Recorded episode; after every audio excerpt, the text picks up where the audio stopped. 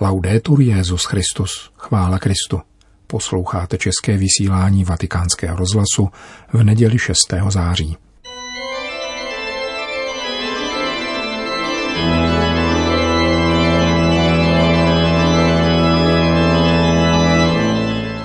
Církev a svět náš nedělní komentář.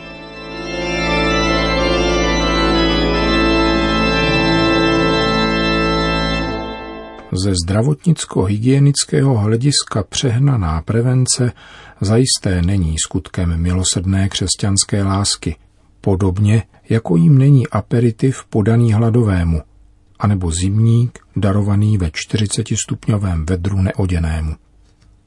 Rouškami se lidé pouze vzájemně straší a nebo si hrají na lékaře – tato obojakost exekutivou vnucené masky vnáší mezi lidi jen nedůvěru a nebo naivní přesvědčení, že společnými silami přemohou virus povýšený na úhlavního nepřítele lidského rodu.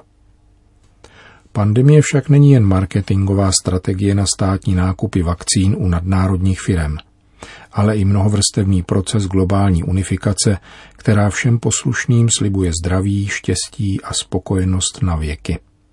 Tento komplexní, zakomplexovaný a komplexy vytvářející proces je totalitní sugestce. Jejíž původ je tajený i tajemný. Proto je třeba hledat způsob, jak této situaci čelit z hlediska křesťanské víry. Bohužel málo kdo dnes uvažuje o aktuálním dění na národní a tím méně na mezinárodní rovině jinak než z hlediska politického kontextu. Zřídkavý je přístup, který pojímá světové dění z náboženského hlediska, a to i mezi křesťany. Přitom jediné náboženství, které ukazuje hluboký smysl lidských dějin, je právě křesťanství. Probíhající sanitárně laděná unifikace světa je paradoxním signálem potřeby konverze a obnovy víry ve spásu a věčný život. Každá pavěda totiž funguje jako pověra – a názory, jež vedly státní exekutivu téměř na celém světě k přijetí známých opatření, vědecké nejsou. Virus se nešíří podle matematických algoritmů a hypochondrie je také nemoc. Atentát na lidské emoce byl mediálním atentátem na rigorozitu vědy, zejména medicíny a statistiky. A za atentáty stojí vždycky peníze, které mohou být prostředkem lidské spolupráce – nebo také nástrojem okrádání, obelhávání a ovládání jednotlivců i celých národů. Skrze peníze nabízí otec lži vládu nad tímto světem těm, kdo se mu klanějí a hrají si na bohy tím, že je tvoří ex nihilo a korumpují jim lidské duše. Bohatství, marnost světské cti a vyzrálá pícha – to jsou stupně, po kterých nepřítel naší lidské přirozenosti přivádí ke všem nepravostem, jak uvádí svatý Ignác z Loyoli. Bez zřetele na spasitelem denuncovaného vládce tohoto světa, který je odpůrcem Boha, nelze nahlédnout smysl lidských dějin. Bůh neexistuje proto, že v něho někdo věří, byť by to bylo i nějaké organizované lidské společenství – Takto se pěstuje pouze náhražková víra v idoly, které člověku předkládá otec lži. A právě zde je rozhraní toho, oč tu běží.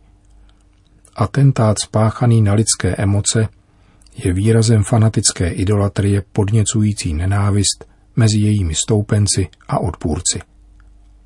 Jedinou odpovědí křesťana je modlitba sicená Eucharistii za všechny, a zvláště za ty, kdo odporují poznané pravdě a nejvíce proto potřebují boží milosedenství. Jediné, co máme být dlužni, jak dnes připomíná svatý Pavel, je vzájemná láska.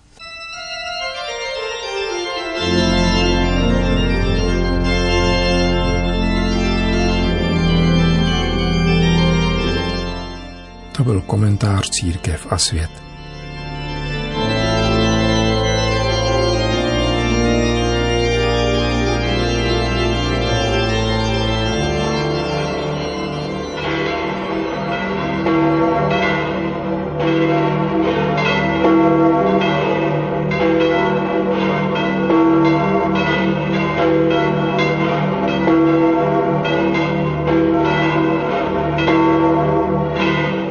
Předpolednem se na svatopetrském náměstí zhromáždilo přibližně tisíc lidí, aby si vyslechli pravidelnou promluvu Petrova nástupce před mariánskou modlitbou Anděl Páně.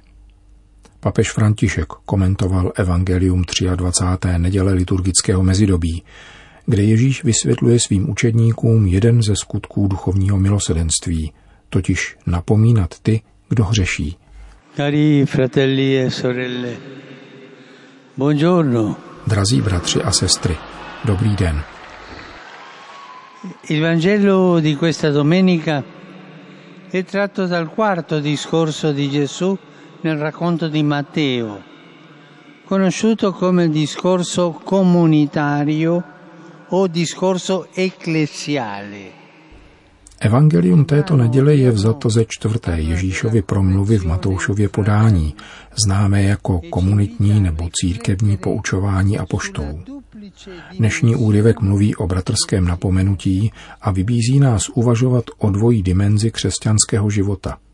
Té komunitní, jež vyžaduje ochranu společenství, jednoty církve, a té osobní, která ukládá pozornost a respekt vůči každému individuálnímu svědomí.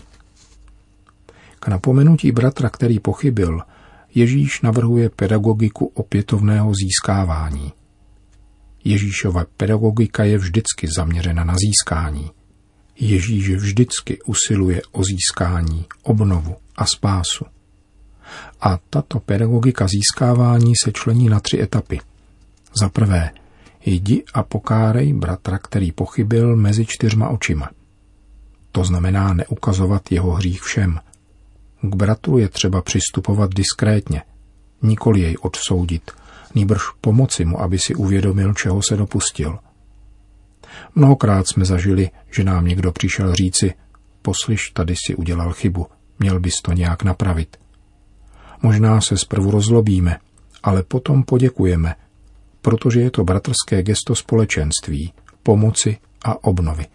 E non è facile mettere in pratica questo insegnamento di Gesù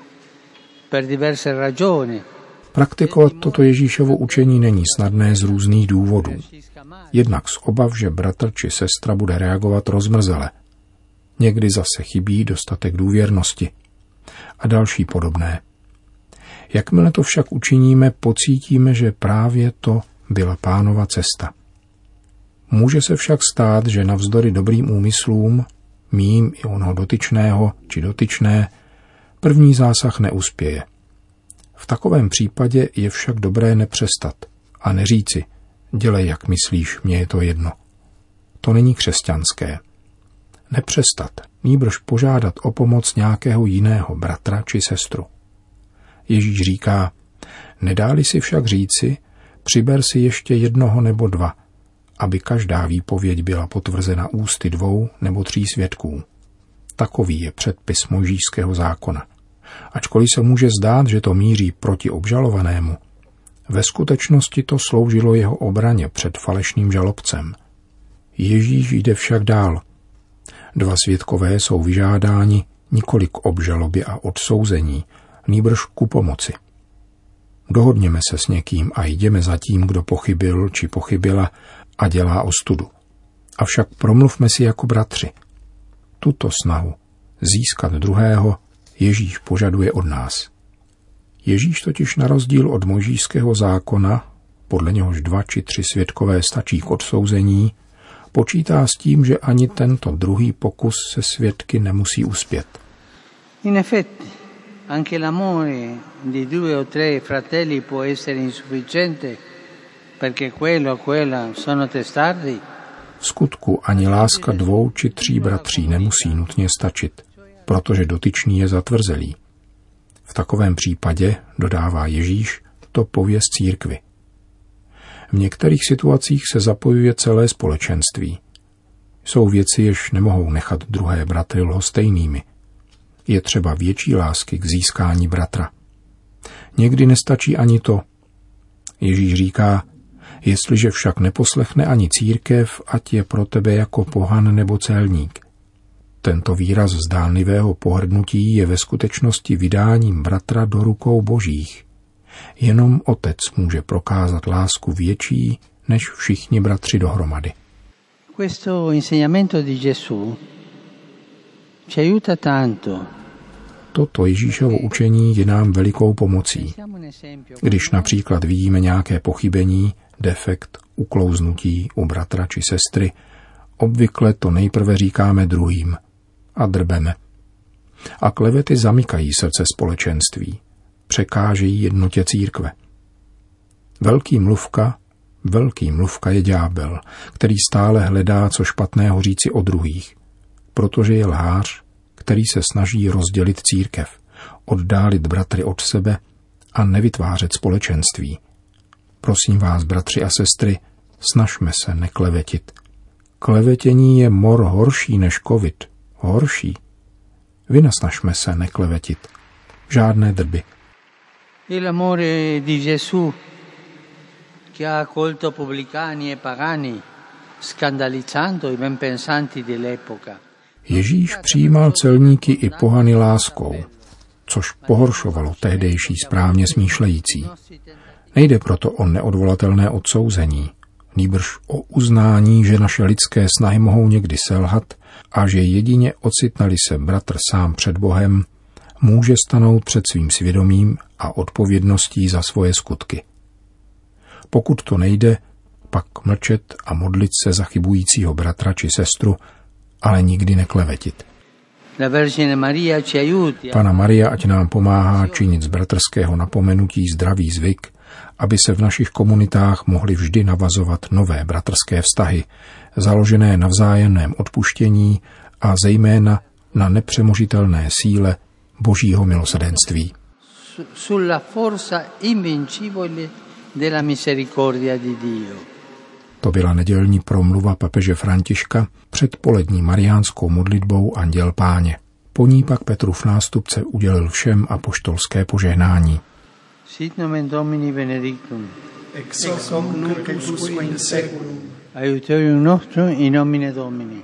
Qui fecit celum et terram. Benedicat vos omnipotens Deus, Pater et Filius et Spiritus Sanctus. Amen. Amen.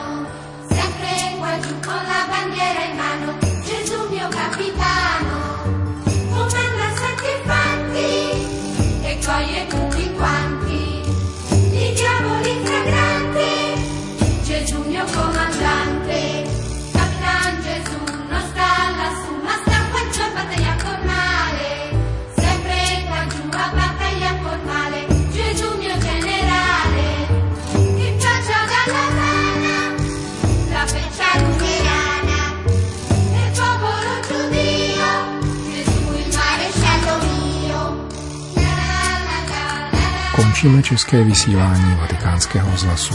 Chvála Kristu. Laudetur Jezus Christus.